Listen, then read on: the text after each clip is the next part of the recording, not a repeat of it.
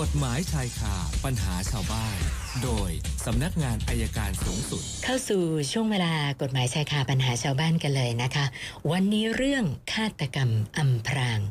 สัญญาณจากผู้ตรวจการอายการสำนักงานอายการสูงสุด อาจารย์ปอระเมศอินทรชุมนุมมาแล้วค่ะ สวัสดีค่ะอาจารย์ สวัสดีครับคุณสนันท์ครับ เชิญค่ะโอ้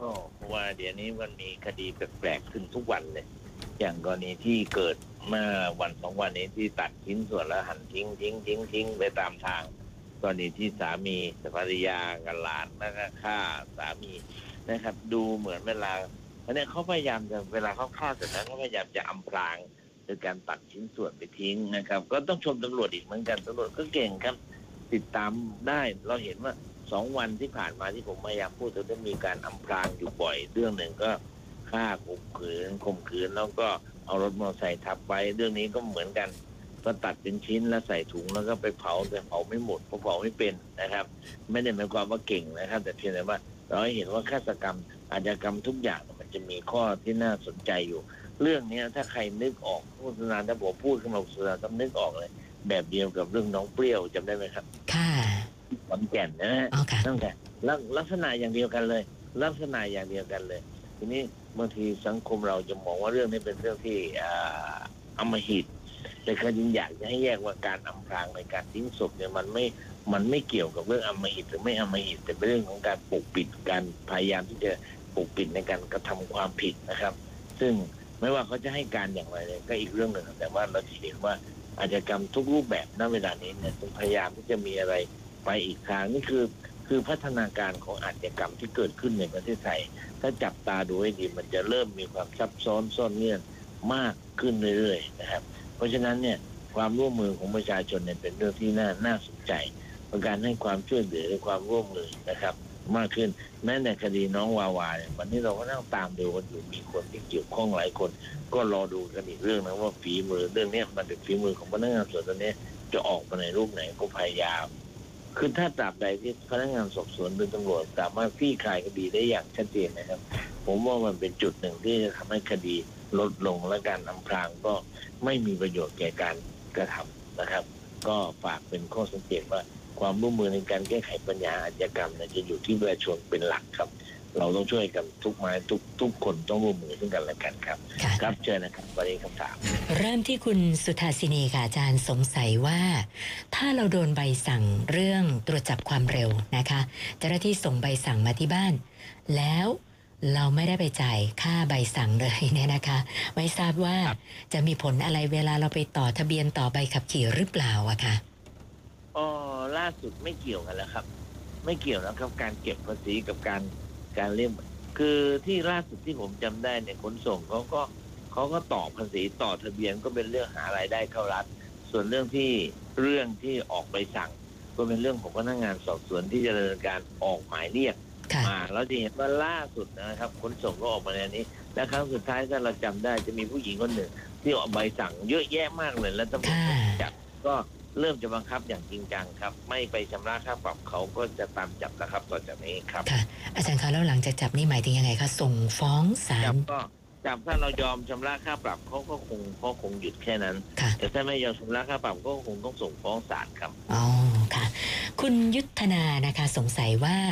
เวลาเจอเครื่องหมายจราจรบนพื้นทางบอกว่าตรงไปกับเลี้ยวขวาได้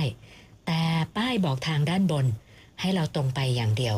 อยากจะทราบว่าเราจะเชื่ออะไรดีคะอาจารย์ งงงเออ อันนี้ยาก อันนี้ยากค่ะก็ถ้าข้างล่างบอกให้ตรงแล้วข้างบนให้เลี้ยวเนี่ยก็มันใช้แต่ความเห็นผมนะ ผมว่ามันใช้ได้ทั้งสองอย่างค่ะเขาจะไม่ได้ห้ามอย่างใดอย่างหนึ่ง โดยเฉพาะเหมือนกับเวลาเราขับรถไปแล้วจะมีตามสี่แยกเนี่ยนะเขียนวงมีป้ายบนห้ามกลับรถค่ะแล้วข้างล่างมันเขียนว่า เฉพาะรถบรรทุกหกล้อ อันนี้ก็ก็บางคนก็เลยงงนึกว่าห้ามทั้งหมดไม่ใช่ค่ะข้อหกล้อแต่ถ้ามันไม่มีข้อห้ามก็ไปต่อได้ครับ ค่ะ คุณบัวรองบอกว่าสามีของพี่สาวเสียชีวิตนะโดยพี่สาวเนี่ยก็ยื่นเรื่องขอเป็นผู้จัดการมรดก ไปยื่นที่ศาลแขวงพระนครใต้นะคะ ทีนี้ปัญหาก็คือว่า เจ้าหน้าที่บอกว่าคุณต้องไปยื่น ตามที่อยู่บัตรประชาชนของผู้เสียชีวิต ซึ่งเขาอยู่ต่างจังหวัด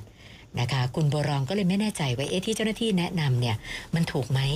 เราต้องไปยื่นตามที่อยู่ตามบัตรประชาชน หรือว่าจริง ๆ ยื่นในกรุงเทพก็ได้ค่ะอาจารย์ คือณเวลานี้เนี่ยมันมีเรื่องของศาลนะครับ ค่ะ เรื่องของเออศาลเขาประกาศแล้วยื่นที่ไหนก็ได้นะครับ ยื่นที่ไหนก็ได้สมมติว่าสมมติว่าอ่าญาติเราเนี่ยคนตายเนี่ยปกติจะยื่นที่ภูมิลำเนาของ ผู้ขณะที่ผู้ตายถึงแก่ความตาย ค่ะ นี่สมมติถ้าผู้ตายอยู่จังหวัดน่าน แต่เราอยู่กรุงเทพเราไม่สะดวกที่ยื่นจังหวัดน่าน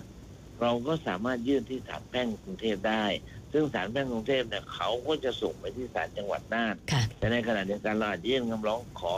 ไต่สวนที่ศาลนี้เขาก็ไต่สวนผ่านระบบ video conferenceเดี๋ยวนี้ศาลก็สะดวกมากมายครับ แต่ผมคิดว่าเจ้าหน้าที่คนนั้นน่ะจะขี้เกียจทำหรือเปล่าไม่รู้นะ แต่ปกติมันยื่นได้แล้วก็แน่นค่ะแน่น วันนี้ท่านเมธินีเนี่ยท่านประธานศาลฎีกาเนี่ยก็พยายามลดเงื่อนไขในการในการที่ประชาชนจะต้องเดินทาง เพียงแต่ว่าให้ยื่นที่ไหนก็ได้แล้วนัดไต่สวน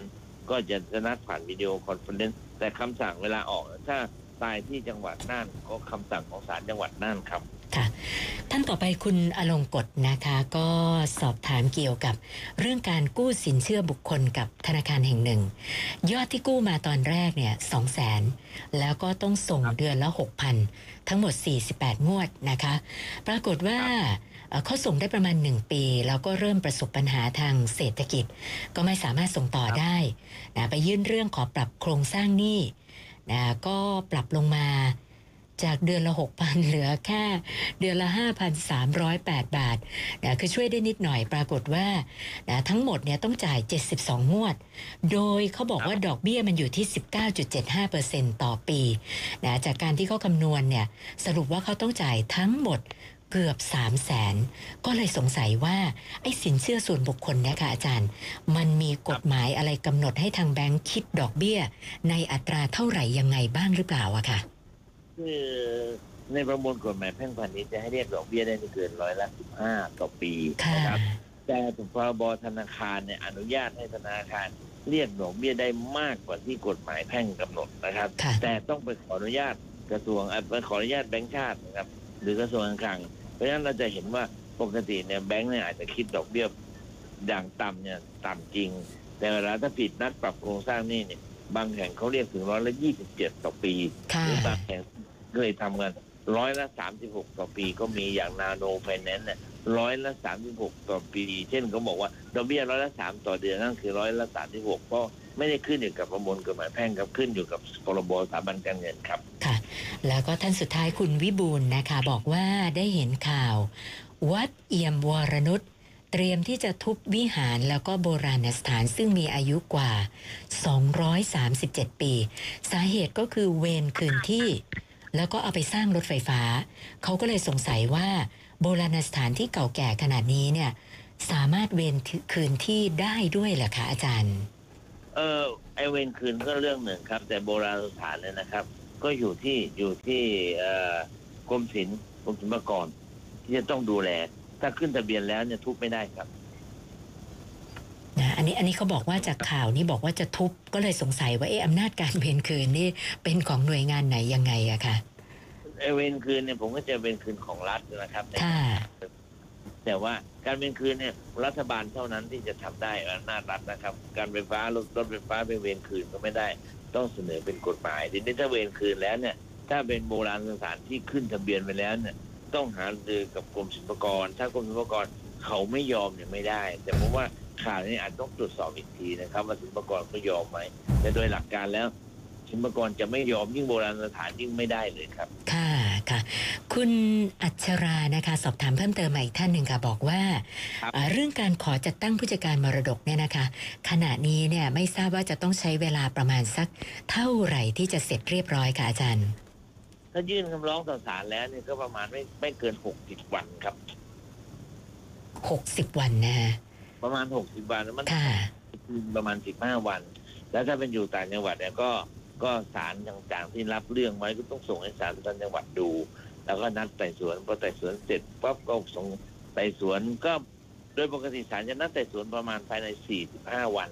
แล้วก็เหลือเวลาที่ทำคำสั่งนิดหน่อยผมก็เลยเผื่อว่าไม่น่าจะเกินหกสิบวันครับ ค่ะ วันนี้เข้ามาอีก 6 ก็รวมเป็น 292 แล้วค่ะอาจารย์โอเคครับ เดี๋ยวจะโฆษณาหน่อยสองร้อยเก้าสิบสองแล้วโอเคครับก็เฉลี่ยก็เกือบสามร้อยนะสองเดือนเนี่ยโอเใช่ค่ะครับ เดี๋ยวพรุ่งนี้เขาว่ากันหน่อยครับ ได้ค่ะ วันนี้ขอบคุณมากค่ะ สวัสดีค่ะ อาจารย์ปอระเมศ อินทรชุมนุมค่ะ กฎหมายชาย